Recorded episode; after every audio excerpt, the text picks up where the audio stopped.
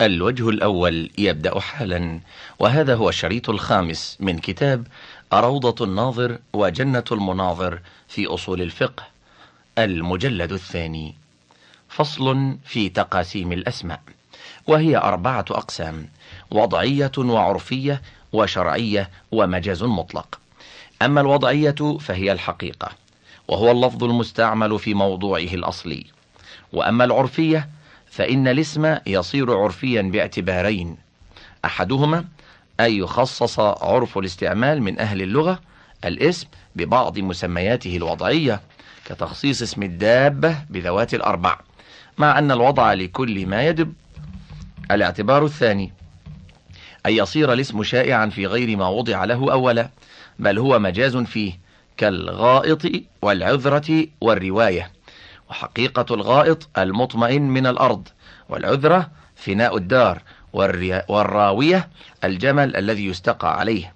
فصار أهل أصل الوضع منسيا والمجاز معروفا سابقا إلى الفهم إلا أنه ثبت بعرف الاستعمال لا بالوضع الأول.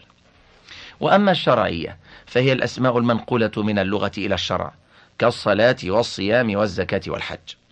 وقال قوم لم ينقل شيء بل الاسم باق على ما هو عليه في اللغة لكن اشترط للصحة شروط. فالركوع والسجود شرط للصلاة لا من نفس الصلاة بدليل أمرين. أحدهما أن القرآن عربي والنبي صلى الله عليه وسلم مبعوث بلسان قومه. ولو قال أكرم العلماء وأراد الفقراء لم يكن هذا بلسانهم وإن كان اللفظ المنقول إليه عربيا. والثاني أنه لو فعل ذلك للزمه تعريف الأمة ذلك بالتوقيف وهذا ليس بصحيح فإن ما تصوره الشرع من العبادات ينبغي أن يكون لها أسام معروفة لا يوجد ذلك في اللغة إلا بنوع تصرف إما النقل وإما التخصيص. وإنكار أن الركوع والسجود والقيام والقعود الذي هو ركن الصلاة منها بعيد جدا وتسليم أن الشرع يتصرف في ألفاظ اللغة بالنقل تارة والتخصيص أخرى على مثال تصرف أهل العرف أسهل وأولى مما ذكروه إذ للشرع عرف في الاستعمال كما للعرب وقد سمى الله تعالى الصلاة إيمانا بقوله وما كان الله ليضيع إيمانكم وهذا لا يخرج هذه الأسامي عن أن تكون عربية كما قلنا في تصرف أهل اللغة ولا تسلب الاسم العربي عن القرآن كما لو اشتمل على مثلها من الكلمات الأعجمية على ما مضى وقوله كان يجب التوقيف على تصرفه فهذا إنما يجب إذا لم يعلم مقصوده بالقرائن والتكرير مرة بعد أخرى. فإذا فهم حصل الغرض والله أعلم. وعند إطلاق هذه الألفاظ في لسان الشرع وكلام الفقهاء يجب حمله على الحقيقة الشرعية دون اللغوية ولا يكون مجملا لأن غالب عادة الشرع استعمال هذه الأسامي على عرف الشرع لبيان الأحكام الشرعية. وحكي عن القاضي أنه يكون مجملا وهو قول بعض الشافعية والأولى ما قلناه. فصل. وأما المجاز فهو اللفظ المستعمل في غير موضوعه على وجه يصح. ثم إنه إنما يصح بأمور. أحدها اشتراكهما في المعنى المشهور في محل الحقيقة كاستعارة لفظ الأسد في الرجل الشجاع لاشتهار الشجاعة في الأسد الحقيقي. ولا تصح استعارة الأسد في الرجل الأبخر وإن كان البخر موجودا في محل الحقيقة لكونه غير مشهور به. الثاني بسبب المجاورة غالبة كتسمية المزادة راوية باسم الجمل الحامل لها لتجاورهما في الأعم الأغلب وتسمية المرأة ضعينة باسم الجمل الذي تضعن عليه للزومها إياه. وكذلك تسمية الفضلة المستقذرة غائطا وعذرة.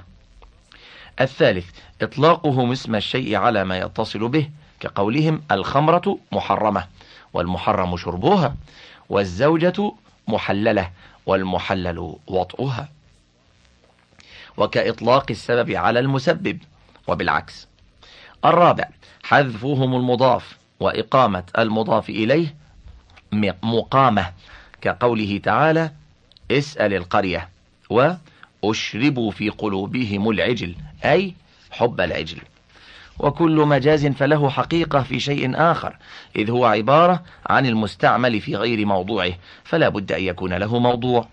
ولا يلزم أن يكون لكل حقيقة مجاز إذ كون الشيء له موضوع لا يلزم أن يستعمل فيما عداه.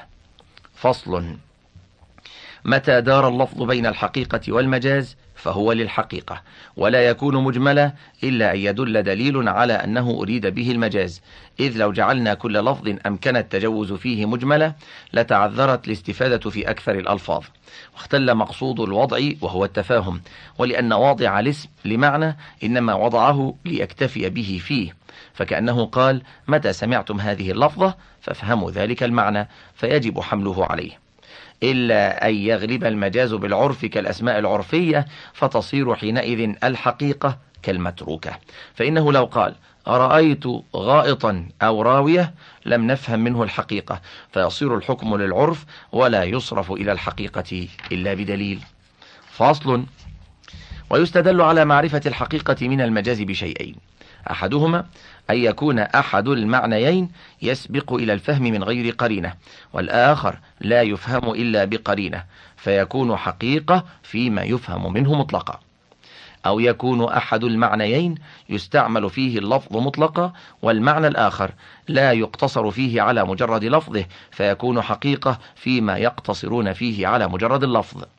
الثاني أن يصح الاشتقاق من أحد اللفظين كالأمر في الكلام حقيقة لأنه يصح منه أمر يأمر أمرا وليس بحقيقة في الشأن نحو قوله تعالى وما أمر فرعون برشيد لأنه لا يقال منه أمر يأمر والله أعلم.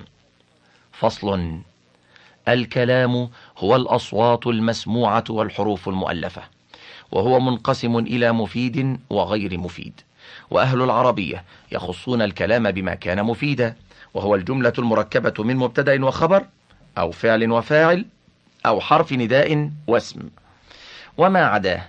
إن كان لفظة واحدة فهي كلمة وقول وإن كثر فهو كلم وقول. والعرف ما قلناه مع أنه لا مشاحة في الاصطلاح. والكلام المفيد ينقسم ثلاثة أقسام نص وظاهر ومجمل. فصل.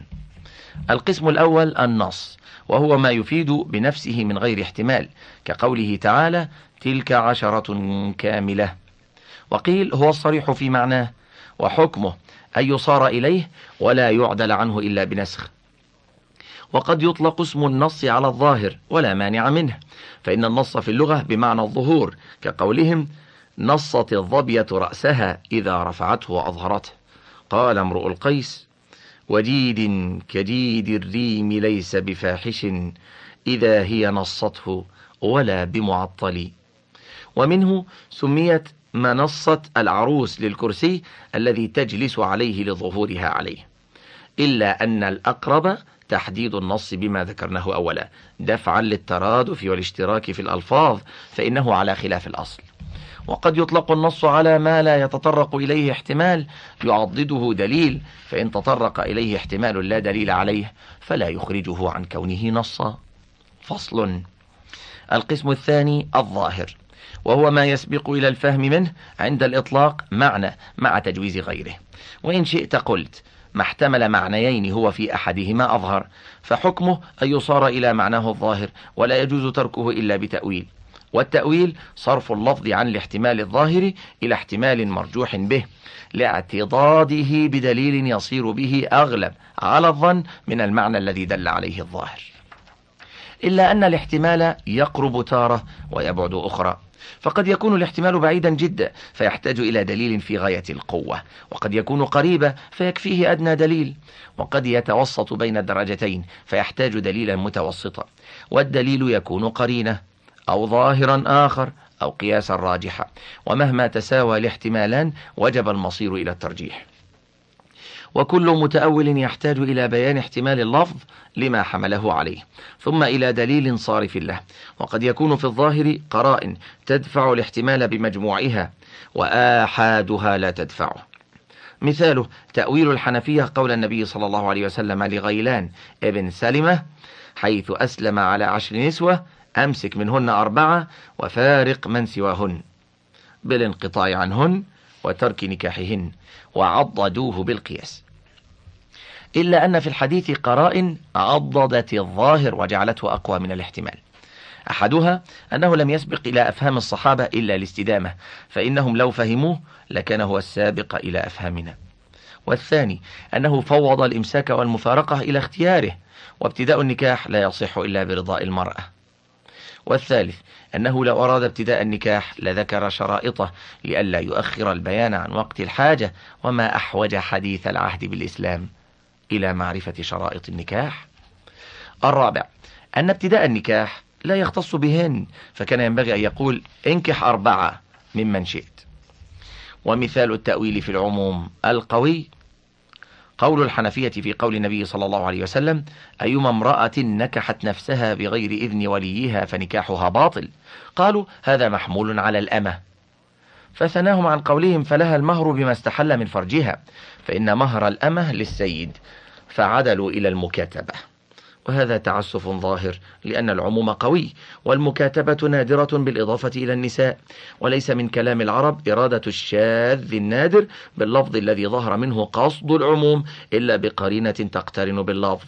وليس قياس النكاح على المال والإناث على الذكور قرينة مقترنة باللفظ تصلح لتنزيله على صورة نادرة.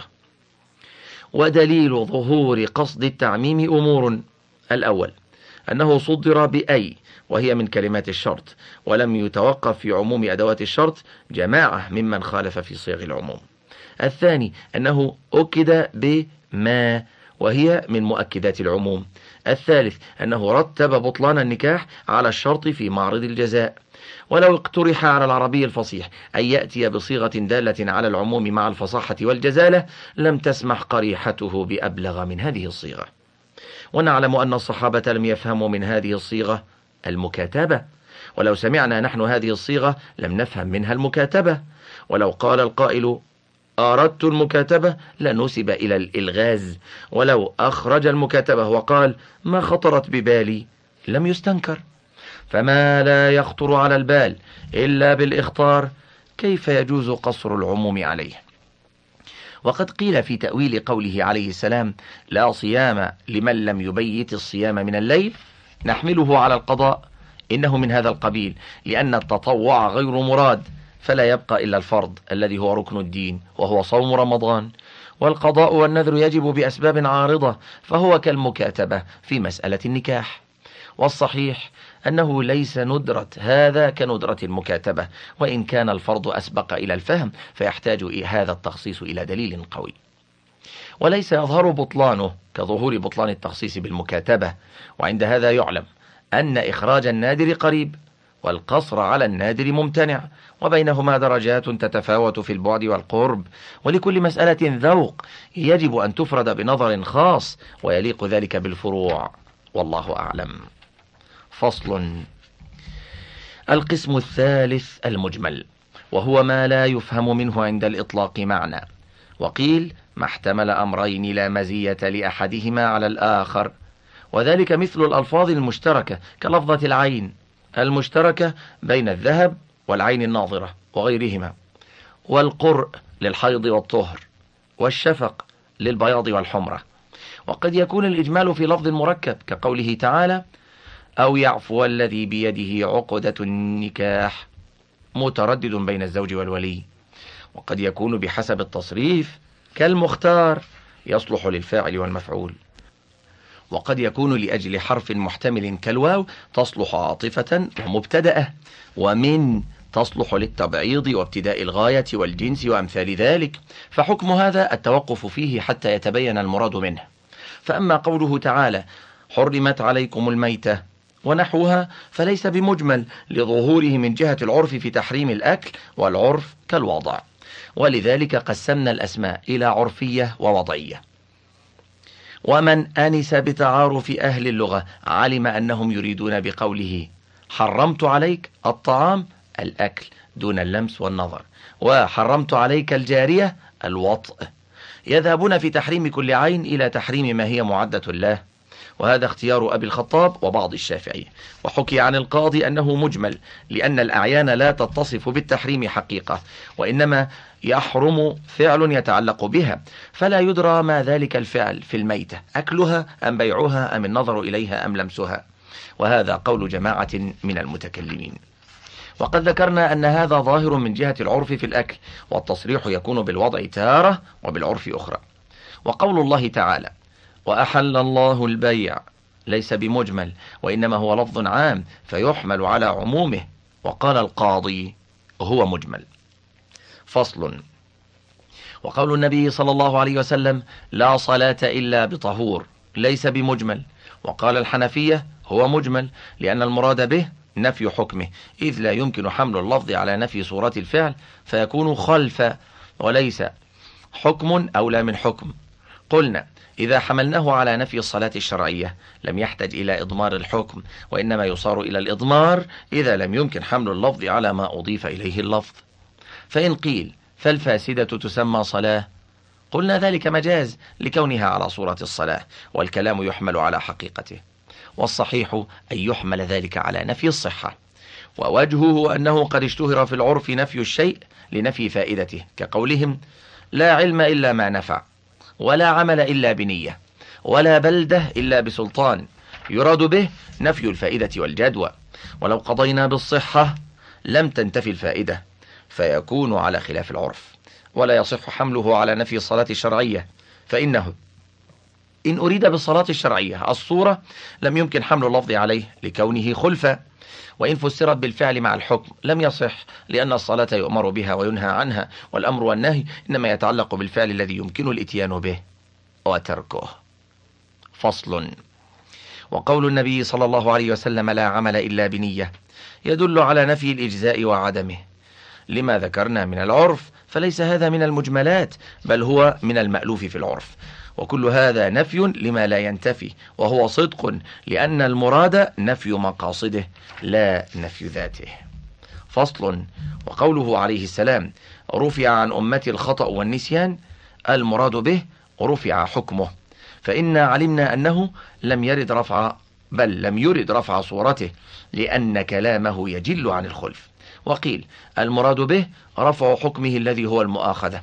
لا نفي الضمان ولزوم القضاء لأنه ليس بصيغة عموم فيجعل عاما في كل حكم كما لم يجعل قوله تعالى حرمت عليكم الميتة عاما في كل حكم. بل لابد من إضمار فعل يضاف النفي إليه. فها هنا لابد من إضمار حكم يضاف الرفع إليه ثم ينزل على ما يقتضيه عرف الاستعمال قبل الشرع. وقد كان يفهم من قولهم رفعت عنك الخطأ المؤاخذة به والعقاب والضمان لا يجب للعقاب خاصة بل قد يجب امتحانا ليثاب عليه. ولهذا يجب على الصبي والمجنون وعلى العاقلة ويجب على المضطر مع وجوب الإتلاف ويجب عقوبة على قاتل الصيد. فأكثر ما يقال إنه ينتفي الضمان الذي يجب عقوبة. قال أبو الخطاب وهذا لا يصح لأنه لو أراد نفي الإثم لم يكن لهذه الأمة فيه مزية فإن الناس لا يكلف في كل شريعة. ولأنه لما أضاف الرفع إلى ما لا ترتفع ذاته اقتضى رفع ما يتعلق به ليكون وجوده وعدمه واحدا. كما أنه لما أضاف النفي إلى ما لا تنتفي ذاته انتفى حكمه ليكون وجوده وعدمه واحدا. والله أعلم. فصل. البيان والمبين في مقابلة المجمل. واختلف في البيان فقيل هو الدليل وهو ما يتوصل بصحيح النظر فيه إلى علم أو ظن وقيل هو إخراج الشيء من الإشكال إلى الوضوح وقيل هو ما دل على المراد مما لا يستقل بنفسه في الدلالة على المراد. وقد قيل هذان الحدان يختصان بالمجمل وقد يقال لمن دل على شيء بي بينه وهذا بيان حسن وإن لم يكن مجملا. والنصوص المعربة عن الأحكام ابتداء بيان وليس ثم إشكال. ولا يشترط أيضا حصول العلم للمخاطب فإنه يقال بين له غير أنه لم يتبين. ثم البيان يحصل بالكلام وبالكتابة ككتابة النبي صلى الله عليه وسلم إلى عماله في الصدقات وبالإشارة كقوله الشهر هكذا وهكذا وهكذا وأشار بأصابعه. وبالفعل كتبيينه الصلاة والحج بفعله. فإن قيل إنما حصل البيان بقوله صلوا كما رأيتموني أصلي و خذوا عني مناسككم. قلنا هذا اللفظ لا تعلم منه الصلاة والمناسك وإنما بان وعلم بفعله. والبيان بالفعل أدل على الصفة وأوقع في الفهم من الصفة بالقول لما في المشاهدة من المزيد عن الإخبار. وقد يتبين جواز الفعل بالسكوت عنه فإن النبي صلى الله عليه وسلم لا يقر على الخطأ. فكل مقيد من الشارع بيان. ويجوز تبيين الشيء بأضعف منه كتبيين آي الكتاب بأخبار الآحاد. فصل. لا خلاف في أنه لا يجوز تأخير البيان عن وقت الحاجة واختلف في تأخيره عن وقت الخطاب إلى وقت الحاجة. فقال ابن حامد والقاضي يجوز. وبه قال أكثر الشافعية وبعض الحنفية. وقال أبو بكر عبد العزيز وأبو الحسن التميمي لا يجوز ذلك وهو قول أهل الظاهر والمعتزلة. ووجهه ثلاثة أمور. أحدها أن الخطاب يراد لفائدة وما لا فائدة فيه وجوده كعدمه. ولا يجوز أن يقال أبجد هوز يراد به وجوب الصلاة ثم يبينه فيما بعد. والثاني أنه لا يجوز مخاطبة العربي بالأعجمية لأنه لا يفهم معناه ولا يسمع إلا لفظه. والثالث أنه لا خلاف أنه لو قال في خمس من الإبل شاة يريد به في خمس من البقر لم يجز لأنه تجهيل في الحال وإيهام لخلاف المراد. وكذا قوله فقتلوا المشركين. يوهم قتل كل مشرك فإذا لم يبين التخصيص فهو تجهيل في الحال. ولو أراد بالعشرة سبعة لم يجز إلا بقرينة الاستثناء. كذلك العام لا يجوز أن يراد به الخصوص إلا بقرينة متصلة مبينة فإن لم يكن قرينة فهو تغيير للوضع. وقال آخرون يجوز تأخير بيان المجمل ولا يجوز تأخير بيان التخصيص في العموم فإنه يوهم العموم. فمتى أريد به الخصوص ولم يبين مراده أوهم ثبوت الحكم في صورة غير مراده. والمجمل بخلاف هذا فإنه لا يفهم منه شيء. ولنا الاستدلال بوقوعه في الكتاب والسنة. قال الله سبحانه فاتبع قرآنه ثم إن علينا بيانه. ألف لام ميم. را كتاب أحكمت آياته ثم فصلت. وثم للتراخي. وقال إن الله يأمركم أن تذبحوا بقرة. ولم يفصل إلا بعد السؤال. وقال في خمس الغنيمة ولذي القربى. وأراد بني هاشم وبني المطلب ولم يبينهم. فلما منع بني نوفل وبني عبد شمس سئل عن ذلك فقال أنا وبنو عبد المطلب لم نفترق في جاهلية ولا إسلام. وقال لنوح أي سبحانه وتعالى احمل فيها من كل زوجين اثنين وأهلك إلا من سبق عليه القول. فتوهم نوح عليه السلام أن ابنه من أهله حتى بين الله تعالى له. وقال أقيموا الصلاة. وبين المراد بصلاة جبريل بالنبي صلى الله عليه وسلم في اليومين. وبان المراد بقوله تعالى وآتوا الزكاة. بقول النبي صلى الله عليه وسلم في أربعين شاه شاه. وليس فيما دون خمسة أوسق صدقة. وبان المراد بقوله ولله على الناس حج البيت بفعله لقوله خذوا عني مناسككم. والنكاح والإرث أصلهما في الكتاب وبينهما النبي صلى الله عليه وسلم متراخيا بالتدريج. من يرث ومن لا يرث ومن يحل نكاحه ومن يحرم. وقوله وجاهدوا عام ثم قال ليس على الضعفاء ولا على المرضى. وكل عام أتى في الشرع ورد خصوصه بعده. وهذا لا سبيل إلى إنكاره وإن تطرق الاحتمال إلى بعض هذه الاستشهادات فلا يتطرق إلى الجميع. المسلك الثاني أنه يجوز تأخير النسخ بل يجب. والنسخ بيان للوقت فيجوز أي يرد لفظ يدل على تكرار الفعل على الدوام ثم ينسخ بعد اعتقاد اللزوم في الدوام. أما قولهم لا فائدة في في الخطاب بمجمل فغير صحيح فإن قوله تعالى وآتوا حقه يوم حصاده يعرف وجوب الإتياء ووقته وأنه حق المال ويمكن العزم على الامتثال والاستعداد له ولو عزم على تركه عصى. وقوله تعالى أو يعفو الذي بيده عقدة النكاح. يعرف إمكان سقوط المهر بين الزوج والولي. فهو كالأمر إذا لم يتبين أنه للإيجاب أم للندب وأنه على الفور أم على التراخي. فقد أفاد اعتقاد الأصل وإن خلى عن كمال الفائدة. وليس ذلك مستنكرا بل واقع في الشريعة والعادة. بخلاف أبجد هوز فإنه لا فائدة فيه أصلا. والتسوية بينه أيضا وبين الخطاب بالفارسية لمن لا يفهمها غير صحيح لما ذكرنا. ثم لا يمتنع أن يخاطب رسول الله صلى الله عليه وسلم جميع أهل الأرض بالقرآن وينذر به من بلغه من الزنج وغيرهم ويشعرهم اشتماله على أوامر يعرفهم المترجم إياه. وكيف يبعد هذا؟ ونحن نجوز كون المعدوم مأمورا على تقدير الوجود فأمر الأعجمي على تقدير البيان أقرب وها هنا يسمى خطابا لحصول أصل الفائدة. وأما الثالث فإنما يلزم أن لو كان العام نصا في الاستغراق ولا كذلك بل هو ظاهر وإرادة الخصوص به من كلام العرب. فمن اعتقد العموم قطعا فذلك لجهله بل يعتقد أنه محتمل للخصوص وعليه الحكم بالعموم إن خلي والظاهر وينتظر أن ينبه على الخصوص. أما إرادة السبعة بالعشرة والبقر بالإبل فليس من كلام العرب بخلاف ما ذكرناه. والله أعلم. باب الأمر. الأمر استدعاء الفعل بالقول على وجه الاستعلاء. وقيل هو القول المقتضي طاعة المأمور بفعل المأمور به.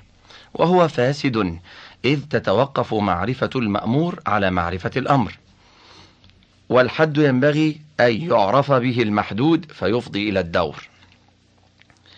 وللأمر صيغة مبينة تدل بمجردها على كونها أمرا إذا تعرت عن القرائن وهي افعل للحاضر وليفعل للغائب. هذا قول الجمهور. وزعمت فرقة من المبتدعة أنه لا صيغة للأمر بناء على خيالهم أن الكلام معنى قائم في النفس. فخالفوا الكتاب والسنة وأهل اللغة والعرف. أما الكتاب فإن الله تعالى قال لزكريا آيتك ألا تكلم الناس ثلاث ليال سويا. فخرج على قومه من المحراب فأوحى إليهم أن سبحوا بكرة وعشيا. فلم يسم إشارته إليهم كلاما. وقال لمريم فقولي إني نذرت للرحمن صوما فلن أكلم اليوم إنسيا. فالحجة فيه مثل الحجة في الأول. نقول على تعريف الأمر هو القول المقتضي طاعة المأمور بفعل المأمور به هو فاسد إذ تتوقف معرفة المأمور على معرفة الأمر والحد ينبغي أن يعرف المحدود فيفضي إلى الدور أي التسلسل. ثم ذكرنا أن للأمر صيغة مبينة تدل بمجردها على كونها أمرا إلى نهاية الاستشهاد بقول الله تعالى لمريم فقولي إني نذرت للرحمن صوما فلن أكلم اليوم إنسيا فالحجة فيه مثل الحجة في الأول. وأما السنة فإن النبي صلى الله عليه وسلم قال إن الله عفى لأمتي عما حدثت به نفسها ما لم تتكلم أو تعمل به. وقال لمعاذ أمسك عليك لسانك. قال وإنا لمؤاخذون بما نقول. قال ثكلتك أمك. وهل يكب الناس على مناخرهم إلا حصائد ألسنتهم؟ وقال إذا قال الإمام ولا الضالين. فقولوا آمين. ولم يرد بذلك ما في النفس. وأما أهل اللسان فإنهم اتفقوا عن آخرهم على أن الكلام اسم وفعل وحرف. واتفق الفقهاء بأجمعهم على أن من حلف لا يتكلم فحدث نفسه بشيء دون أن ينطق بلسانه لم يحنث ولو نطق حنث. وأهل العرف كلهم يسمون الناطق متكلما ومن عداه ساكتا أو أخرس. ومن خالف كتاب الله تعالى وسنة رسوله صلى الله عليه وسلم وإجماع الناس كلهم على اختلاف طبقاتهم فلا يعتد بخلافه. وأما الدليل على أن هذه صيغة الأمر فاتفاق أهل اللسان على تسمية هذه الصيغة أمرا. ولو قال رجل لعبده اسقني ماء عد أمرا وعد آمرا. وعد العبد مطيعا بالامتثال وعاصيا بالترك مستحقا للأدب والعقوبة. فإن قيل هذه الصيغة مشتركة بين الإيجاب كقوله أقم الصلاة والندب كقوله فكاتبوهم. والإباحة كقوله فاصطادوا. والإكرام كقوله ادخلوها بسلام. والإهانة كقوله ذق إنك أنت العزيز الكريم. والتهديد كقوله اعملوا ما شئتم. والتعجيز كقوله كونوا حجارة أو حديدا. والتسخير كقوله كونوا قردة. والتسوية كقوله اصبروا أو لا تصبروا والدعاء كقوله اللهم اغفر لي. في مثل قول الله تعالى ربنا اغفر لي ولوالدي. والخبر كقوله أسمع بهم وأبصر. وقول النبي صلى الله عليه وسلم إذا لم تستحي فاصنع ما شئت. والتمني كقول الشاعر ألا أيها الليل الطويل ألا انجلي فالتعيين يكون تحكما قلنا هذا لا يصح لوجهين. أحدهما مخالفة أهل اللسان فإنهم جعلوا هذه الصيغة أمرا. وفرقوا بين الأمر والنهي فقالوا باب الأمر. باب الأمر يفعل وباب النهي لا تفعل كما ميزوا بين الماضي والمستقبل. وهذا أمر نعلمه بالضرورة من كل لسان من العربية والعجمية والتركية وسائر اللغات. لا يشككنا فيه إطلاق مع قرينة التهديد ونحوه في نوادر الأحوال. الثاني أن هذا يفضي إلى سلب فائدة كبيرة من الكلام وإخلاء الوضع عن كثير من الفائدة. وفي الجملة فالاشتراك على خلاف الأصل لأنه يخل بفائدة الوضع وهو الفهم. فالصحيح أن هذه صيغة الأمر ثم تستعمل في غيره مجازا مع القرينة كاستعمال ألفاظ الحقيقة بأسرها في مجازها والله أعلم. فاصل ولا يشترط في كون الأمر أمرا إرادة الآمر في قول الأكثرين. وقالت المعتزلة إنما يكون آمرا بالإرادة وحده بعضهم بأنه إرادة الفعل بالقول على وجه الاستعلاء. قالوا لأن الصيغة مترددة بين أشياء فلا ينفصل الأمر منها مما ليس بأمر إلا بالإرادة. ولأن الصيغة إن كانت أمرا لذاتها فهو باطل بلفظ التهديد أو لتجردها عن القرائن فيبطل بكلام النائم والساهي. فثبت أن المتكلم بهذه الصيغة على غير وجه السهو غرضه إيقاع المأمور به وهو نفس الإرادة. ولنا أن الله أمر إبراهيم عليه السلام بذبح ولده ولم يرده منه. وأمر إبليس بالسجود ولم يرده منه. إذ لو أراده لوقع فإن الله تعالى فعال لما يريد. دليل ثانٍ أن الله تعالى أمر بأداء الأمانات بقوله إن الله يأمركم أن تؤدوا الأمانات إلى أهلها. ثم لو ثبت أنه لو قال والله لودين أمانتك إليك غدا إن شاء الله فلم يفعل لم يحنث. ولو كان مرادا لله لوجب أن يحنث فإن الله تعالى قد شاء ما أمره به من أداء أمانته. دليل آخر. أن دليل الأمر ما ذكرنا عن أهل اللسان وهم لا يشترطون الإرادة. ودليل آخر أن نجد الأمر متميزا عن الإرادة فإن السلطان لو عاتب رجلا على ضرب عبده فمهد عذره بمخالفته أوامره. فقال له بين يدي الملك أسرج الدابة وهو لا يريد أن يسرج لما فيه من خطر الهلاك للسيد. ولأنه قاصد تمهيد عذره ولا يتمهد إلا بمخالفته. وتركه وتركه امتثال أمره وهو أمر لولاه لما تمهد العذر. وكيف لا يكون أمرا وقد فهم العبد والملك والحاضرون منه الأمر؟ فأما الاشتراك في الصيغة فقد أجبنا عنه. ولأننا قد حددنا الأمر بأنه استدعاء الفعل بالقول ومع التهديد لا يكون استدعاء.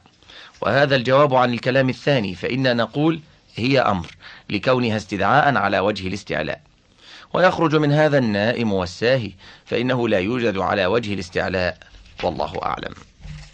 مسألة إذا ورد الأمر متجردا عن القرائن اقتضى الوجوب في قول الفقهاء وبعض المتكلمين. وقال بعضهم يقتضي الإباحة لأنها أدنى الدرجات فهي مستيقنة فيجب حمله على اليقين. وقال بعض المعتزلة يقتضي الندب لأنه لا بد من تنزيل الأمر على أقل ما يشترك فيه الوجوب والندب وهو طلب الفعل واقتضاؤه وأن فعله خير من تركه وهذا معلوم. أما لزوم العقاب بتركه فغير معلوم فيتوقف فيه. ولأن الأمر طلب والطلب يدل على حسن المطلوب لا غير والمندوب حسن فيصح طلبه وما زاد على ذلك درجة لا يدل عليها مطلق الأمر. لا يدل عليها مطلق الأمر ولا يلزم منه. ولأن الشارع يأمر بالمندوبات والواجبات معا فعند وروده يحتمل الأمرين معا فيحمل على اليقين. وقالت الواقفية هو على الوقف حتى يرد الدليل ببيانه لأن كونه موضوعا لأحد هذه الأقسام إما أن يعلم بنقل أو عقل ولم يوجد أحدهما فيجب التوقف فيه. ولنا ظواهر الكتاب والسنة والإجماع وقول أهل اللسان. أما الكتاب فقوله تعالى فليحذر الذين يخالفون عن أمره أن تصيبهم فتنة أو يصيبهم عذاب أليم. حذر الفتنة والعذاب الأليم في مخالفة الأمر فلولا أنه مقتضي للوجوب لما لحقه ذلك.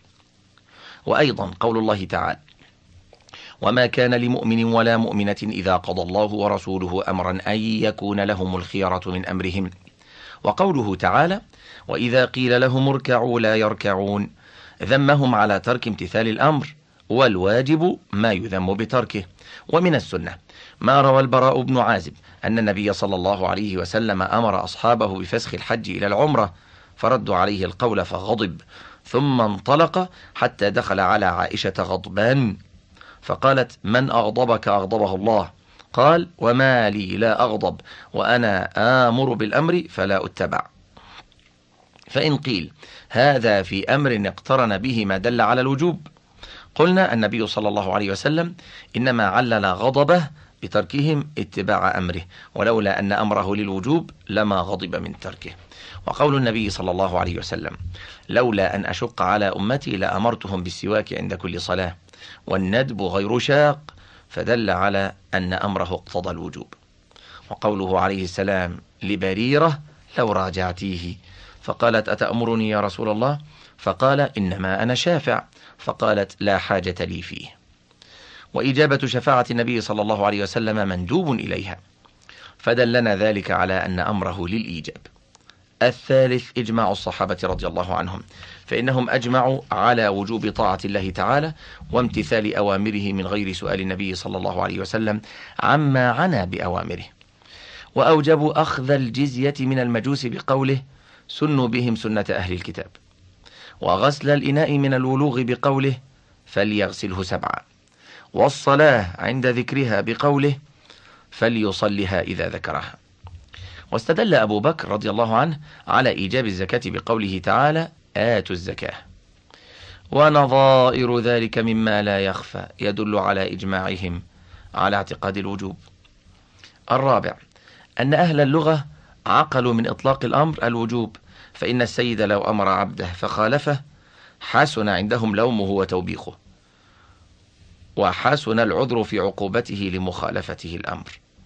والواجب ما يعاقب بتركه أو يذم بتركه. فإن قيل إنما لزمت العقوبة لأن الشريعة أوجبت ذلك قلنا إنما أوجبت طاعته إذا أتى السيد بما يقتضي الإيجاب ولو أذن له في الفعل أو حرمه عليه لم يجب عليه.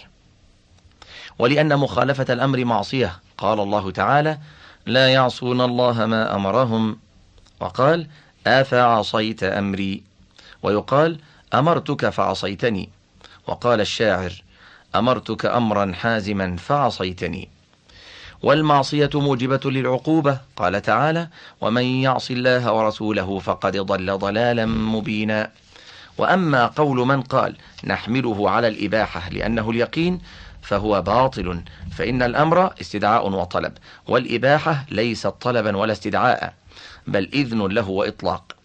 وقد أبعد من جعل قوله افعل مشتركا بين الإباحة والتهديد الذي هو المنع والاقتضاء. فإنا ندرك في وضع اللغات كلها تفرقة بين قولهم. افعل ولا تفعل وإن شئت فافعل وإن شئت فلا تفعل. حتى لو قدرنا انتفاء القرائن كلها يسبق إلى الأفهام اختلاف معاني هذه الصيغ ونعلم قطعا أنها ليست أسامي مترادفة على معنى واحد.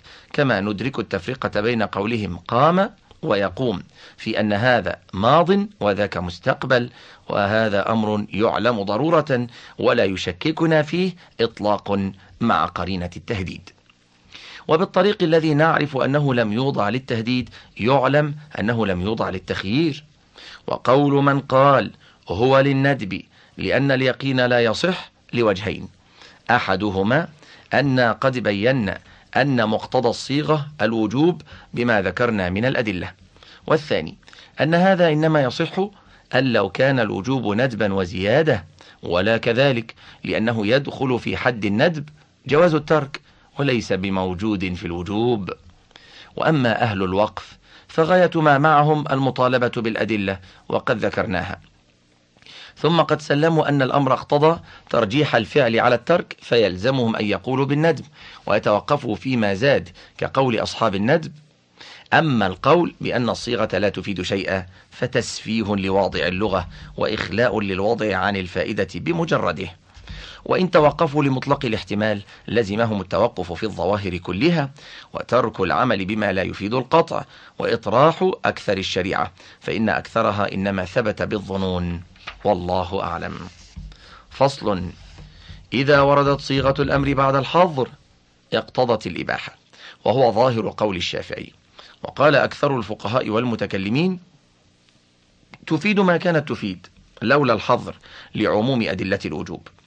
ولأنها صيغة أمر مجردة عن قرينة أشبهت ما لم يتقدمه حظر. ولأن صيغة الأمر اقتضت نسخ الحظر وقد ينسخ بإيجاب وينسخ بإباحة. وإذا احتمل الأمرين بقي الأمر على مقتضاه في الوجوب. ولأن النهي بعد الأمر يقتضي ما كان مقتضيا له فكذلك الأمر بعد الحظر. وقال قوم إن ورد الأمر بعد الحظر بلفظة افعل كقولنا وإن ورد بغير هذه الصيغة كقوله أنتم مأمورون بعد الإحرام بالاصطياد كقولهم لأنه في الأول انصرف بعرف الاستعمال إلى رفع الذم فقط حتى رجع حكمه إلى ما كان وفي الثاني لا عرف له في الاستعمال فيبقى على ما كان. ولنا أن عرف الاستعمال في الأمر بعد الحظر الإباحة بدليل أن أكثر أوامر الشرع بعد الحظر للإباحة كقوله تعالى وإذا حللتم فاصطادوا و فإذا قضيت الصلاة فانتشروا و فإذا تطهرن فأتوهن.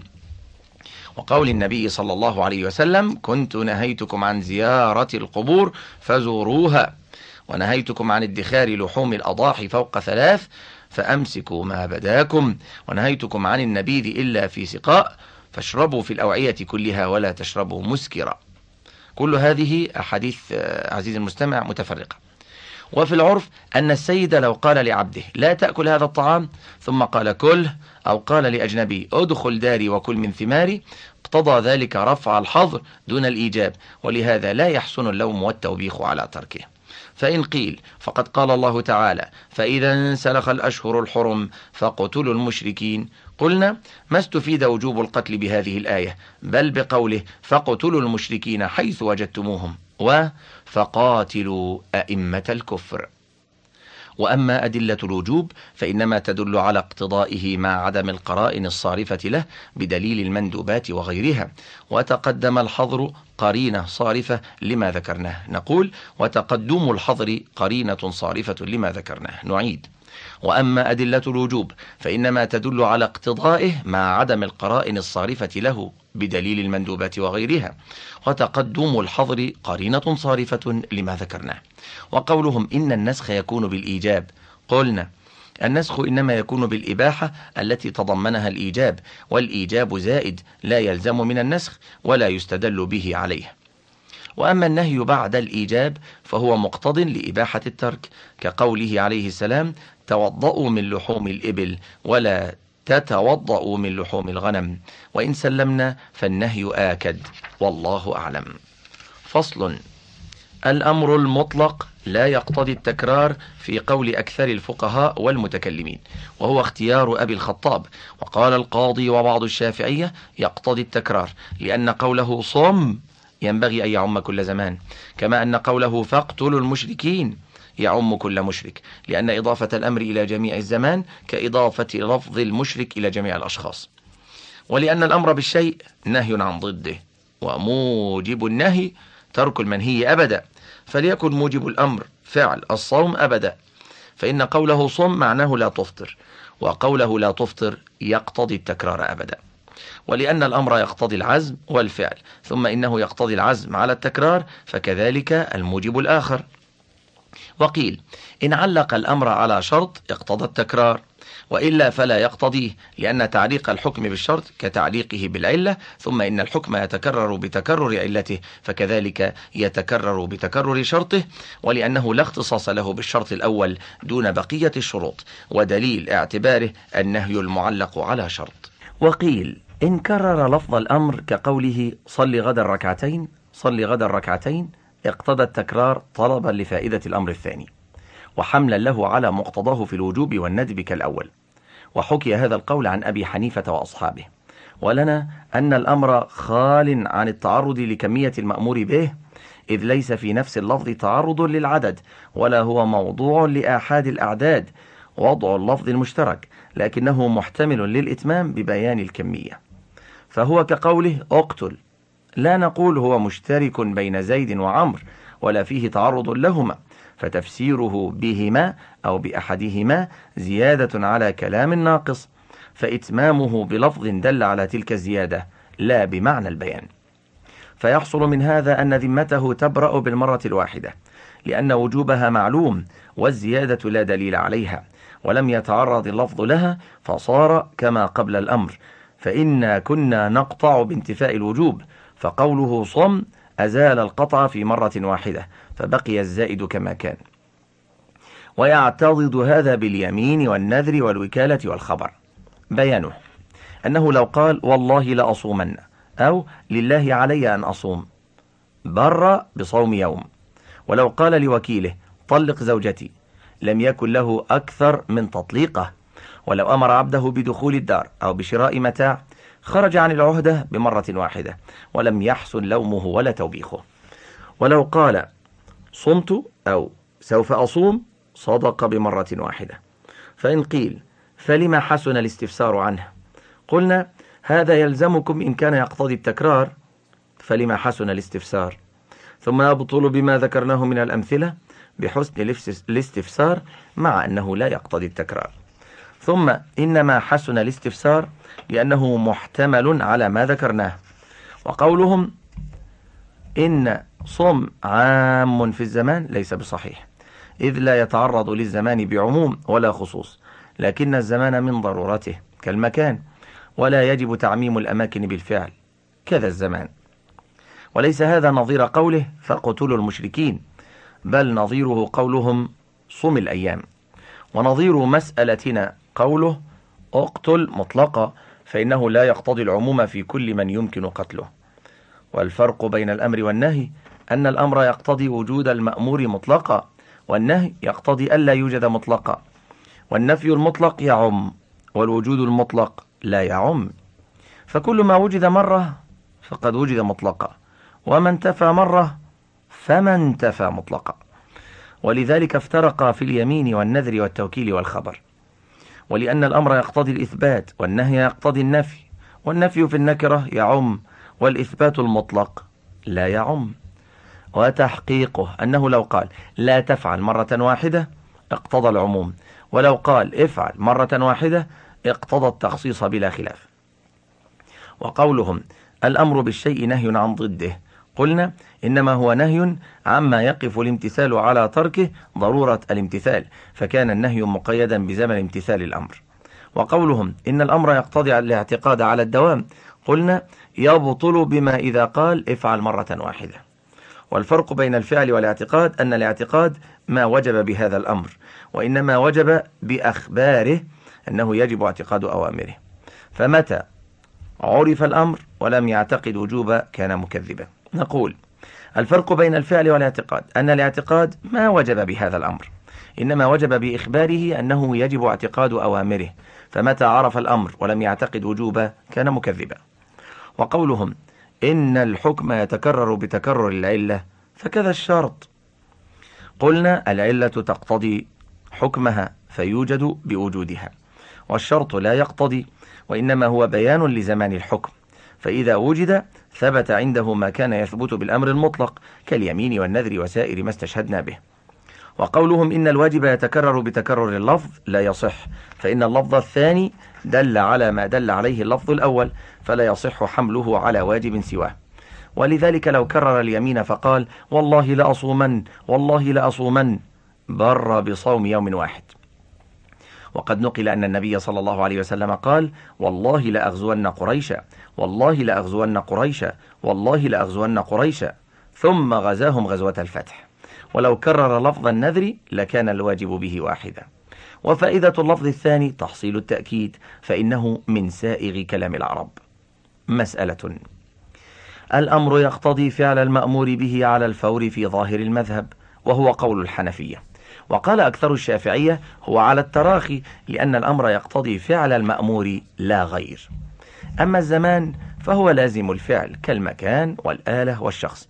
فيما إذا أمره بالقتل فلا يدل على تعيين الزمان كما لا يدل على تعيين المكان والآلة. ولأن الزمان في الأمر إنما حصل ضرورة والضرورة تندفع بأي زمان كان فالتعيين تحكم ويعتضد هذا بالوعد واليمين. لو قال سوف أفعل فمتى فعل؟ كان صادقا. وكذا اليمين. وقالت الواقفية هو على الوقف في الفور والتراخي والتكرار وعدمه. وهو بين البطلان فإن المبادر ممتثل بإجماع الأمة مبالغ في الطاعة مستوجب جميل الثناء. ولو قيل لرجل قم فقام في الحال عد ممتثلا ولم يعد مخطئا باتفاق أهل اللغة. وقد أثنى الله تعالى على المسارعين فقال أولئك يسارعون في الخيرات ولنا أدلة. أحدها قوله تعالى وسارعوا إلى مغفرة من ربكم و فاستبقوا الخيرات. أمر بالمسارعة وأمره يقتضي الوجوب. الثاني أن مقتضاه عند أهل اللسان الفور. فإن السيد لو قال لعبد اسقني فأخر حسن لومه وتوبيخه وذمه. ولو اعتذر عن تأديبه على ذلك. بأنه خالف أمري وعصاني لكان عذره مقبولا. الثالث أنه لا بد من زمان وأولى الأزمنة عقيب الأمر لأنه يكون ممتثلا يقينا وسالما من الخطر قطعا ولأن الأمر سبب للزوم الفعل فيجب أن يتعقبه حكمه كالبيع والطلاق وسائر الإيقاعات ولذلك يعقبه العزم على الفعل والوجوب. الرابع أن جواز التأخير غير مؤقت ينافي الوجوب فإنه لا يخلو. إما أن يؤخر إلى غاية أو إلى غير غاية. فالأول باطل لأن الغاية لا يجوز أن تكون مجهولة لأنه يكون تكليفا لما لا يدخل تحت الوسع. وإن جعلت الغاية الوقت الذي يغلب على ظنه البقاء إليه فباطل أيضا فإن الموت يأتي بغتة كثيرا ثم لا ينتهي إلى حالة يتيقن الموت فيها إلا عند عجزه عن العبادات لا سيما العبادات الشاقة كالحج لا سيما والإنسان طويل الأمل يهرم ويشب أمله. فإن قيل يؤخر إلى غير غاية فباطل أيضا لأنه لا يخلو من قسمين إما أن يؤخر إلى غير بدل فيلتحق بالنوافل والمندوبات أو إلى بدل فلا يخلو البدل إما أن يكون الوصية به أو العزم عليه. فالوصية لا تصلح بدلا لأن كثيرا من العبادات لا تدخلها النيابة. ولأنه لو جاز التأخير للموصي جاز للوصي أيضا فيفضي إلى سقوطه. والعزم ليس ببدل لأن العزم يجب قبل دخول الوقت والبدل لا يجب قبل دخول وقت المبدل. ولأن وجوب البدل يحذو وجوب المبدل والمبدل لا يجب على الفور فكذلك البدل. ولأن البدل يقوم مقام المبدل ويجزئ عنه والعزم ليس بمسقط للفعل وكيف يجب الجمع بين البدل والمبدل؟ ثم لا ينفعكم تسميته بدلا مع كون الفعل واجبا فما الذي يسقط وجوب الفعل ويقوم مقامه؟ فإن قيل هذا يبطل بما إذا قال افعل أي وقت شئت فقد أوجبته عليك فإنه لا يتناقض. قلنا بل يتناقض إذ حقيقة الواجب ما لا يجوز تركه مطلقا. وهذا جائز الترك مطلقا. وقولهم إن الأمر لا يتعرض للزمان فهو مطالبة بالدليل وقد ذكرناه. والفرق بين الزمان والمكان والآلة. أن عدم التعيين في الزمان يفضي إلى فواته بخلاف المكان. ولأن المكانين سواء بالنسبة إلى الفعل. والزمان الأول أولى لسلامته فيه من الخطر. والخروج من العهدة يقينا فافترقا. والله أعلم. فصل. الواجب المؤقت لا يسقط بفوات وقته ولا يفتقر القضاء إلى أمر جديد وهو قول بعض الفقهاء. وقال الأكثرون لا يجب القضاء إلا بأمر جديد. اختاره أبو الخطاب لأن تخصيص العبادة بوقت الزوال. وشهر رمضان كتخصيص الحج بعرفات. والزكاة بالمساكين والصلاة بالقبلة والقتل بالكفار. ولا فرق بين الزمان والمكان والشخص إذ جميع ذلك تقييد له بصفة. فالعاري عنها لا يتناوله اللفظ بل يبقى على ما كان قبل الأمر. ولنا أن الأمر اقتضى الوجوب في الذمة فلا يبرأ منه إلا بأداء أو إبراء كما في حقوق الآدميين. وخروج الوقت ليس بواحد منهما. ويصير هذا كما لو اشتغل الحيز بجوهر لا يزول الشغل إلا بمزيل. والفرق بين الزمان والمكان أن الزمن الثاني تابع للأول فما ثبت فيه انسحب على جميع الأزمنة التي بعده بخلاف الأمكنة والأشخاص. فصل. ذهب بعض الفقهاء إلى أن الأمر يقتضي الإجزاء بفعل المأمور به إذا امتثل المأمور بكمال وصفه وشروطه. وقال بعض المتكلمين لا يقتضي الإجزاء ولا يمتنع وجوب القضاء مع حصول الامتثال بدليل أنه يؤمر بالمضي في الحج الفاسد ويجب القضاء. ومن ظن أنه متطهر فإنه مأمور بالصلاة إذا صلى فهو ممتثل مطيع ويجب القضاء. ولأن القضاء إنما يجب بأمر جديد والأمر بالشيء لا يمنع إيجاب مثله. يدل عليه أن الأمر إنما يدل على اقتضاء المأمور وطلبه لا غير فالإجزاء أمر زائد لا يدل عليه الأمر ولا يقتضيه. ولنا ما روي أن امرأة سنان ابن مسلمة الجهني أمرت أن تسأل رسول الله صلى الله عليه وسلم أن أمها ماتت ولم تحج. أفيجزئ عنها أن تحج عنها؟ قال نعم. لو كان على أمها دين فقضته. ألم يكن يجزئ عنها؟ فلتحج عنها. وهذا يدل على أن الإجزاء بالقضاء كان مقررا عندهم لأن الأصل براءة الذمة وإنما اشتغلت بالمأمور به وطريق الخروج عن عهدته الإتيان به. فإذا أتى به يجب أن تعود ذمته بريئة كما كانت كديون الآدميين. وفي المحققات إذا اشتغل الحيز بجوهر فبرفعه يزول الشغل. ولأنه لو لم يخرج بالامتثال عن العهدة للزمه الامتثال أبدا. فإذا قال له صم يوما فصامه فالأمر متوجه إليه بصوم يوم كما كان فيلزمه ذلك أبدا وهو خلاف الإجماع. قولهم إن القضاء يجب بأمر جديد ممنوع. وإن سلم فإن القضاء إنما سمي قضاء إذا كان فيه تدارك لفائت من أصل العبادة أو وصفها. فإن لم يكن كذلك استحال تسميته قضاء. والحج الفاسد والصلاة بلا طهارة أمر بها مع الخلل ضرورة حاله ونسيانه فعقل الأمر بتدارك الخلل. أما إذا أتى بها مع الكمال بلا خلل فلا يعقل إيجاب القضاء. والمفسد لحجه لا يقضي الفاسد إنما هو مأمور بحج خال عن الفساد. وقد أفسد على نفسه فيبقى في عهدة الأمر ويؤمر بالمضي بالفاسد ضرورة الخروج عن الإحرام.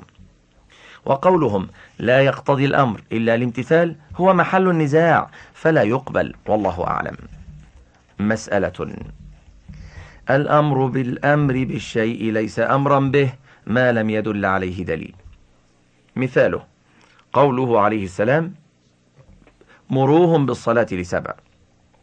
ليس بخطاب من الشارع للصبي ولا إيجابا عليه مع أن الأمر واجب على الولي. لكن إذا كان المأمور بالأمر النبي صلى الله عليه وسلم كان واجبا بأمر النبي صلى الله عليه وسلم لقيام الدليل على وجوب طاعة النبي صلى الله عليه وسلم وتحريم مخالفته. أما إذا كان المأمور بالأمر غيره فلا يبعد أن يجب عليه الأمر لحكمة فيه مختصة به. ولهذا لا يمتنع أن يقال للولي الذي يعتقد أن لطفله على طفل آخر شيئا عليك المطالبة بحقه. ويقال لولي الطفل الآخر إذا لم تعلم أن على طفلك شيئا يجب عليك الممانعة وليس لك التسليم. فصل. الأمر لجماعة يقتضي وجوبه على كل واحد منهم ولا يسقط الواجب عنهم بفعل واحد منهم إلا أن يدل عليه دليل أو يرد الخطاب بلفظ لا يعم كقوله تعالى ولتكن منكم أمة يدعون إلى الخير ويأمرون بالمعروف وينهون عن المنكر فيكون فرض كفاية. فإن قيل ما حقيقة فرض الكفاية؟ أهو واجب على الجميع ويسقط بفعل البعض أم على واحد غير معين كالواجب المخير؟ أم واجب على من حضر دون من غاب كحاضر الجنازة مثلا؟ قلنا بل واجب على الجميع. ويسقط بفعل البعض بحيث لو فعله الجميع نال الكل ثواب الفرض. ولو امتنعوا عم الإثم الجميع ويقاتلهم الإمام على تركه. وسقوط الفرض بدون الأداء ممكن إما بالنسخ أو بسبب آخر. أما الإيجاب على واحد لا بعينه فمحال لأن المكلف ينبغي أن يعلم أنه مكلف. وإذا أبهم الوجوب لم يعلم. بخلاف إيجاب خصلة من خصلتين فإن التخير فيهما لا يوجب تعذر الامتثال. والله أعلم. فصل. إذا أمر الله تعالى نبيه صلى الله عليه وآله وسلم بلفظ ليس فيه تخصيص كقوله تعالى يا أيها المزمل قم الليل. أو أثبت في حقه حكما فإن أمته يشاركونه في ذلك الحكم ما لم يقم على اختصاصه به دليل. وكذلك إذا توجه الحكم إلى واحد من الصحابة دخل فيه غيره. ويدخل فيه النبي صلى الله عليه وسلم نحو قوله إن الله فرض عليكم صيامه. هذا قول القاضي وبعض المالكية وبعض الشافعية. وقال أبو الحسن التميمي وأبو الخطاب وبعض الشافعية يختص الحكم بمن توجه إليه الأمر لأن السيد من أهل اللغة. لو أمر عبدا من عبيده بأمر لاختص به دون بقية عبيده. ولو أمر الله تعالى بعبادة لم يتناول بمطلقه عبادة أخرى.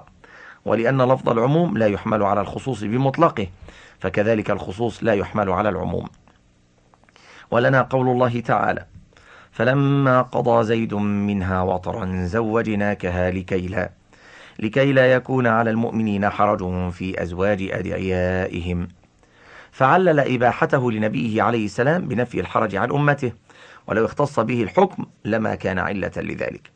وأيضا قوله تعالى خالصة لك من دون المؤمنين.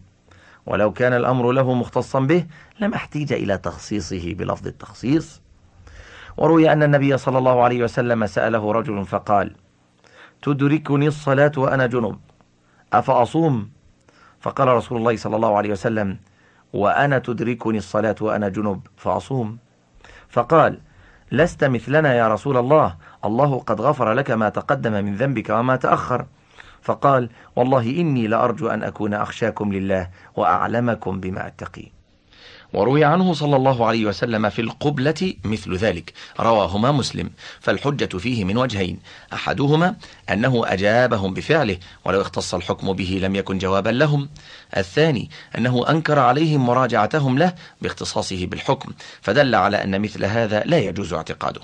ولأن الصحابة رضي الله عنهم كانوا يرجعون إلى أفعال النبي صلى الله عليه وسلم فيما يختلفون فيه من الأحكام كرجوعهم إلى فعله في الغسل من التقاء الختانين من غير إنزال وإيجاب الوضوء من الملامسة وصحة الصوم ممن أصبح جنبا وعدم ثبوت حكم الإحرام في حق من بعث هديه وأقام في أهله حتى عدوا ذلك ناسخا لما قبله ومعارضا لما خالفه من أمره ونهيه.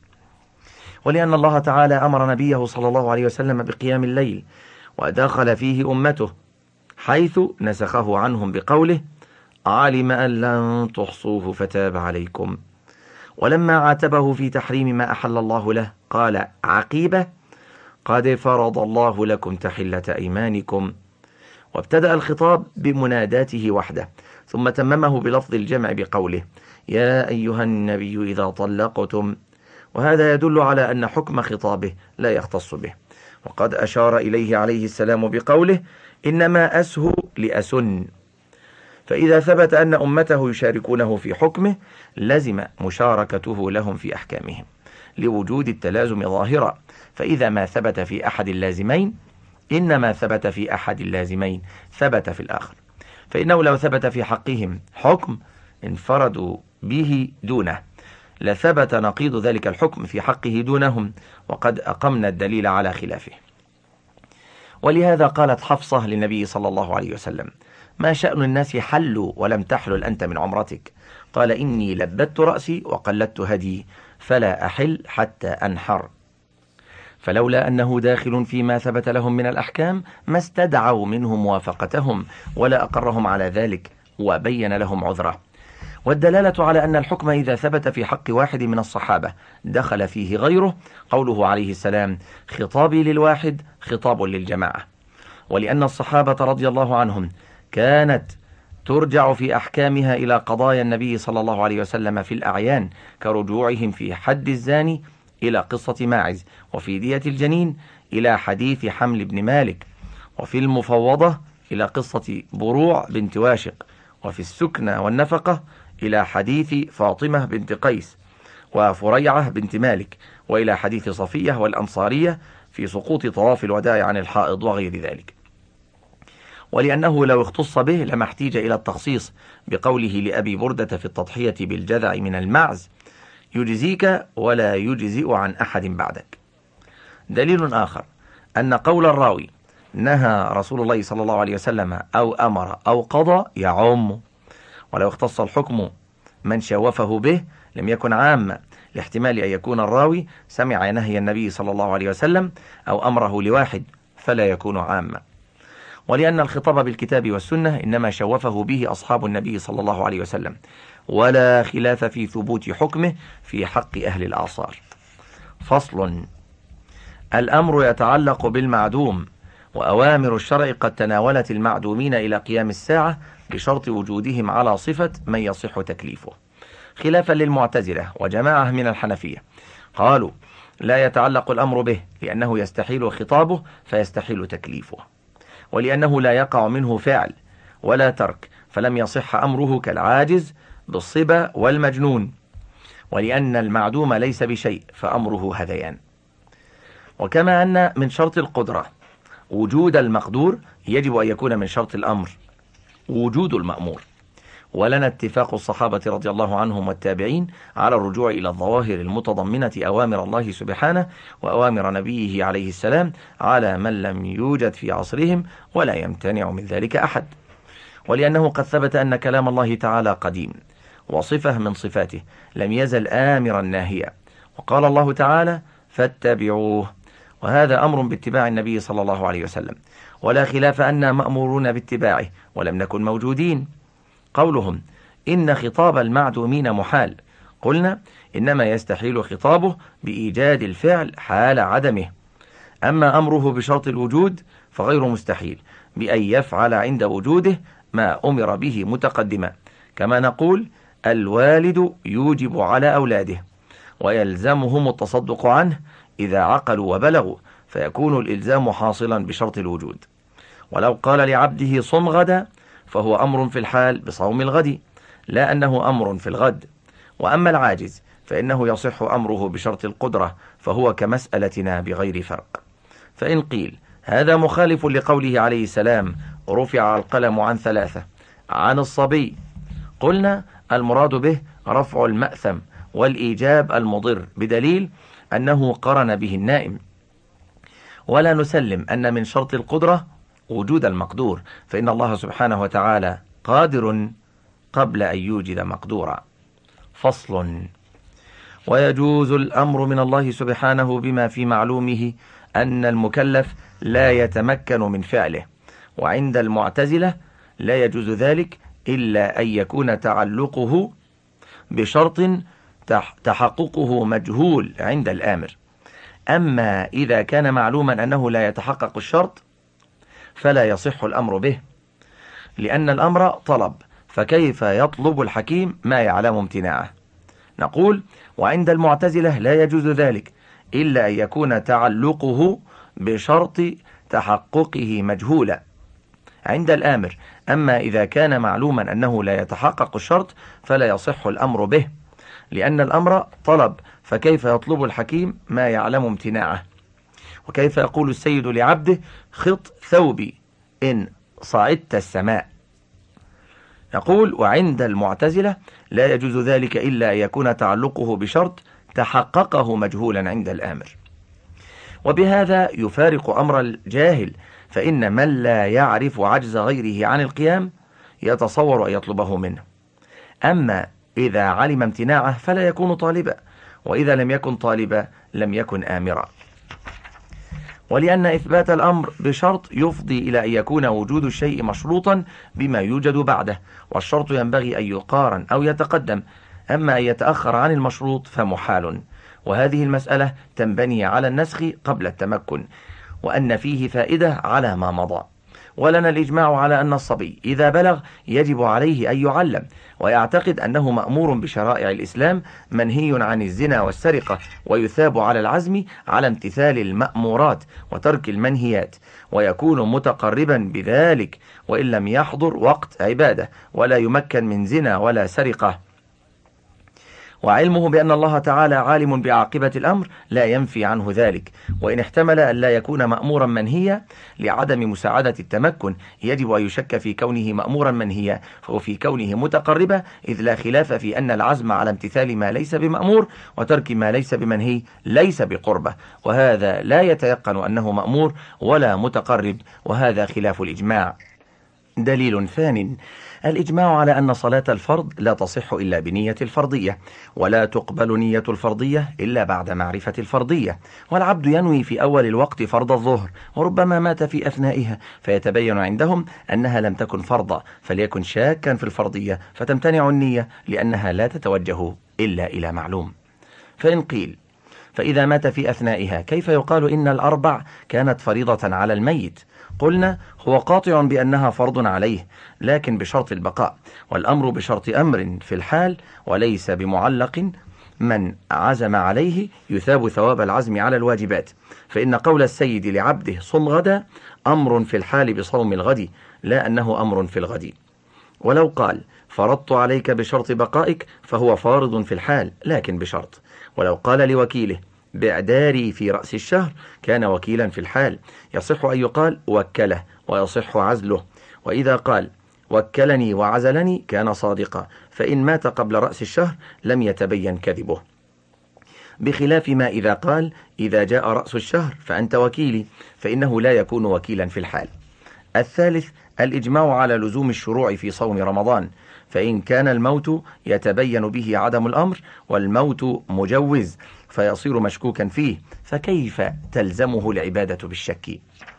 قالوا لأن الظاهر بقاؤه والحاصل يستصحب والاستصحاب أصل تنبني عليه الأمور كما أن من أقبل عليه سبع لا يقبح الهرب وإن كان من المحتمل موت السبع دونه. نقول قالوا لأن الظاهر بقاؤه والحاصل يستصحب والاستصحاب أصل تنبني عليه الأمور كما أن من أقبل عليه سبع لا يقبح الهرب وإن كان من المحتمل موت السبع دونه. ولو فتح هذا الباب لم يتصور امتثال أمر. قلنا هذا يلزمكم ومذهبكم يفضي إليه وما أفضى إلى المحال محال. وأما الهرب فحزم والأخذ بالأسوأ من الأحوال.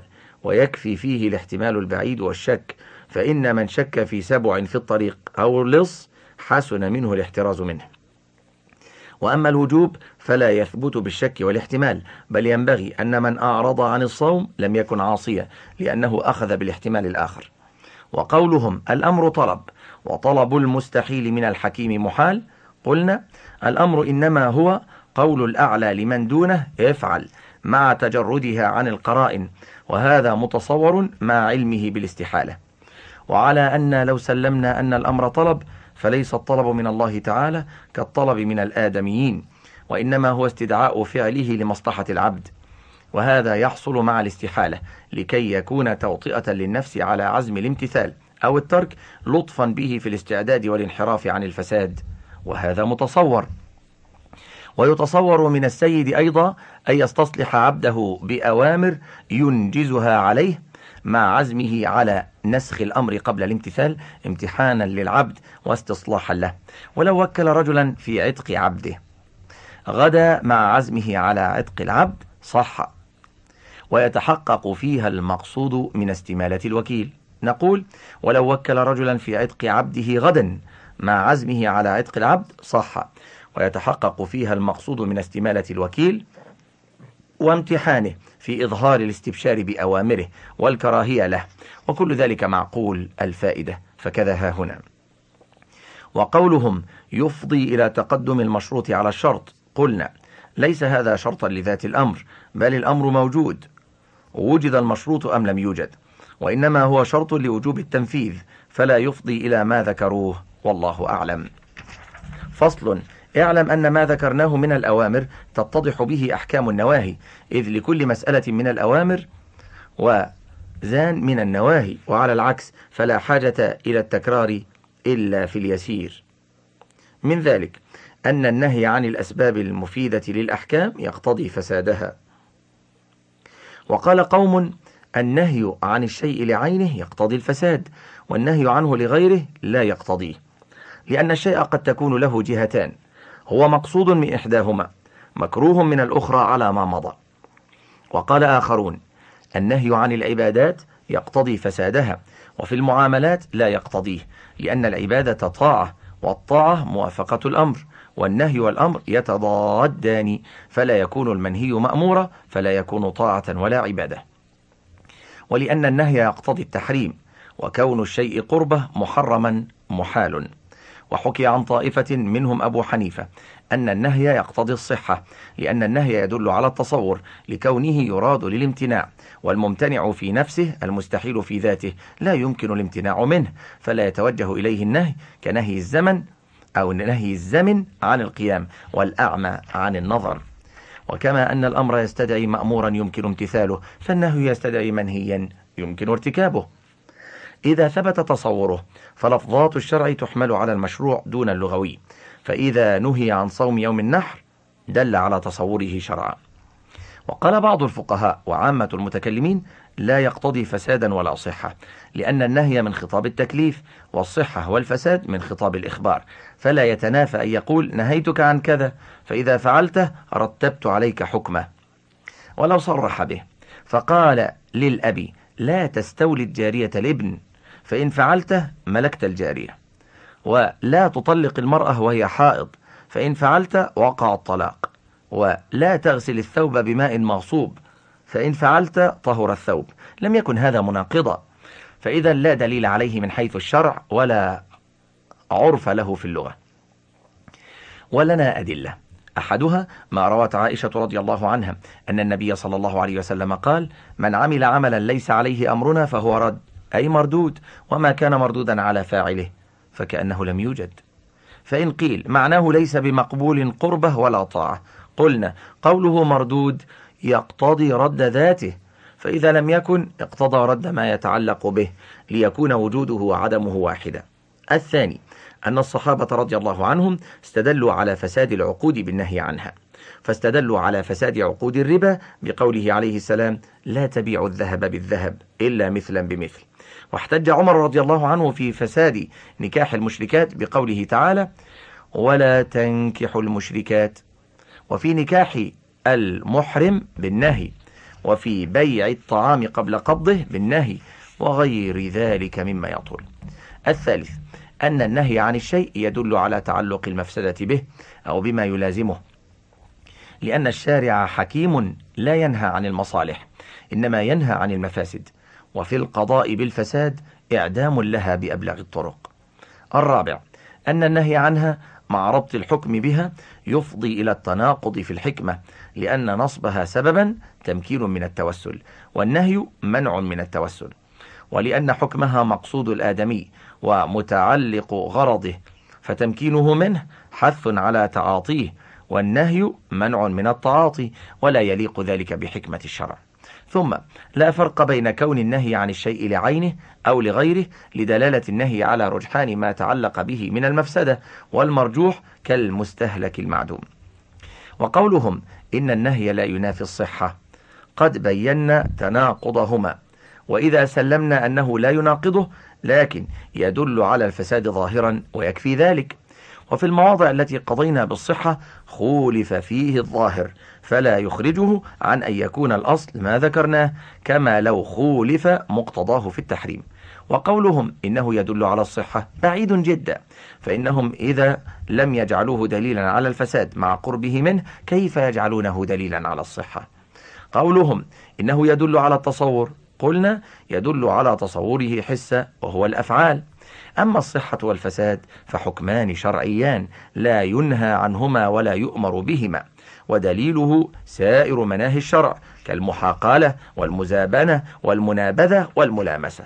وقوله تعالى ولا تنكحوا ما نكح آباؤكم و ولا تنكحوا المشركات و وذروا ما بقي من الربا وقوله عليه السلام دع الصلاة أيام أقرائك إلى نظائره قولهم إن الأسامي الشرعية تحمل على موضوع الشرع عنه جوابان أحدهما أن الأصل تقرير الأوضاع اللغوية إلا ما صرفنا عنه الاستعمال الشرعي. وفي الأوامر ألفنا من الشارع استعمال هذه الأسماء للموضوع الشرعي. أما في المنهيات فلم يثبت هذا في العرف. الثاني أن نسلم استعماله في الموضوع الشرعي لكن الصلاة الشرعية هي الأفعال المنظومة والصحة غير داخلة في حدها. نقول الثاني أن نسلم استعماله في الموضوع الشرعي. نقول عنه جوابان. أحدهما أن الأصل تقرير الأوضاع اللغوية إلا ما صرفنا عنه الاستعمال الشرعي. وفي الأوامر ألفنا من الشارع استعمال هذه الأسماء للموضوع الشرعي. أما في المنهيات فلم يثبت هذا العرف. الثاني أن نسلم استعماله في الموضوع الشرعي لكن الصلاة الشرعية هي الأفعال المنظومة والصحة غير داخلة في حدها لما ذكرناه والله أعلم. باب العموم. اعلم أن العموم من عوارض الألفاظ حقيقة وقد يطلق في غيرها كقولهم عمهم القحط أو المطر أو العطاء لكنه مجاز.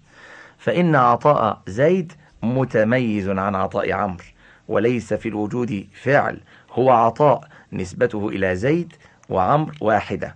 وليس في الوجود معنى واحد مشترك بين اثنين. وعلوم الناس وقدرهم وإن اشتركت في أنها علم وقدرة لا توصف بأنها عموم. فالرجل له وجود في الأعيان والأذهان واللسان. فوجوده في الأعيان لا عموم له إذ ليس في الوجود رجل مطلق بل إما زيد وإما عمرو. وأما وجوده في اللسان فلفظة الرجل قد وضعت للدلالة عليهما ونسبتها في الدلالة عليهما واحدة فسمي عاما لذلك. وأما الذي في الأذهان من معنى الرجل يسمى كلية. فإن العقل يأخذ من مشاهدة زيد حقيقة الإنسان وحقيقة الرجل. فإذا رأى عمرا لم يأخذ منه لم يأخذ منه صورة أخرى. وكان ما أخذه من قبل نسبته إلى عمر الحادث كنسبته إلى زيد الذي عاهده أولا. فإن سمي عاما بهذا المعنى فلا بأس. وحد العام هو اللفظ الواحد الدال على شيئين فصاعدا مطلقا. واحترزنا بالواحد عن قولهم ضرب زيد عمرا فإنه يدل على شيئين لكن بلفظين. وبقولنا مطلقا عن قولهم عشرة رجال فإنه يدل على شيئين فصاعدا. لكن ليس بمطلق بل هو إلى تمام العشرة. وقيل العام كلام مستغرق لجميع ما يصلح له. ثم العام ينقسم إلى عام لا أعم منه يسمى عاما مطلقا. كالمعلوم يتناول الموجود والمعدوم. وقيل الشيء وقيل ليس لنا عام مطلق لأن الشيء لا يتناول المعدوم والمعلوم لا يتناول المجهول. والخاص ينقسم إلى خاص لا أخص منه يسمى خاصا مطلقة كزيد وعمر وهذا الرجل. وما بينهما عام وخاص بالنسبة فكل ما ليس بعام ولا خاص مطلقة فهو عام بالنسبة إلى ما تحته خاص بالنسبة إلى ما فوقه. فالموجود خاص بالنسبة إلى المعلوم عام بالنسبة إلى الجوهر. والجوهر خاص بالنسبة إلى الموجود عام بالنسبة إلى الجسم. والجسم خاص بالنسبة إلى الجوهر عام بالنسبة إلى النامي والنامي خاص بالنسبة إلى الجسم عام بالنسبة إلى الحيوان. وأشباه ذلك يسمى عاما لشموله ما يشمله خاصة من حيث قصوره عما شمله غيره. فصل. وألفاظ العموم خمسة أقسام. الأول كل اسم عرف بالألف واللام لغير المعهود. وهو ثلاثة أنواع. النوع الأول ألفاظ الجموع كالمسلمين والمشركين والذين.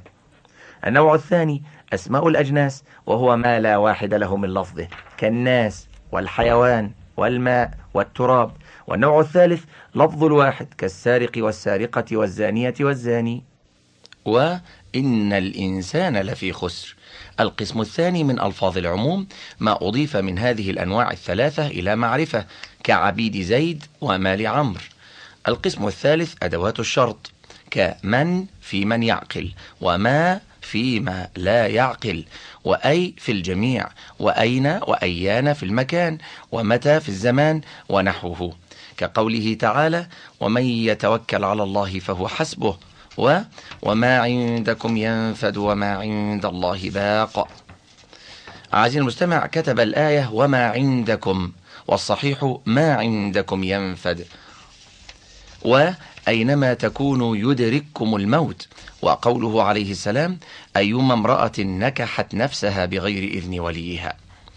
القسم الرابع كل وجميع كقوله تعالى كل نفس ذائقة الموت و ولكل أمة أجل والله خالق كل شيء.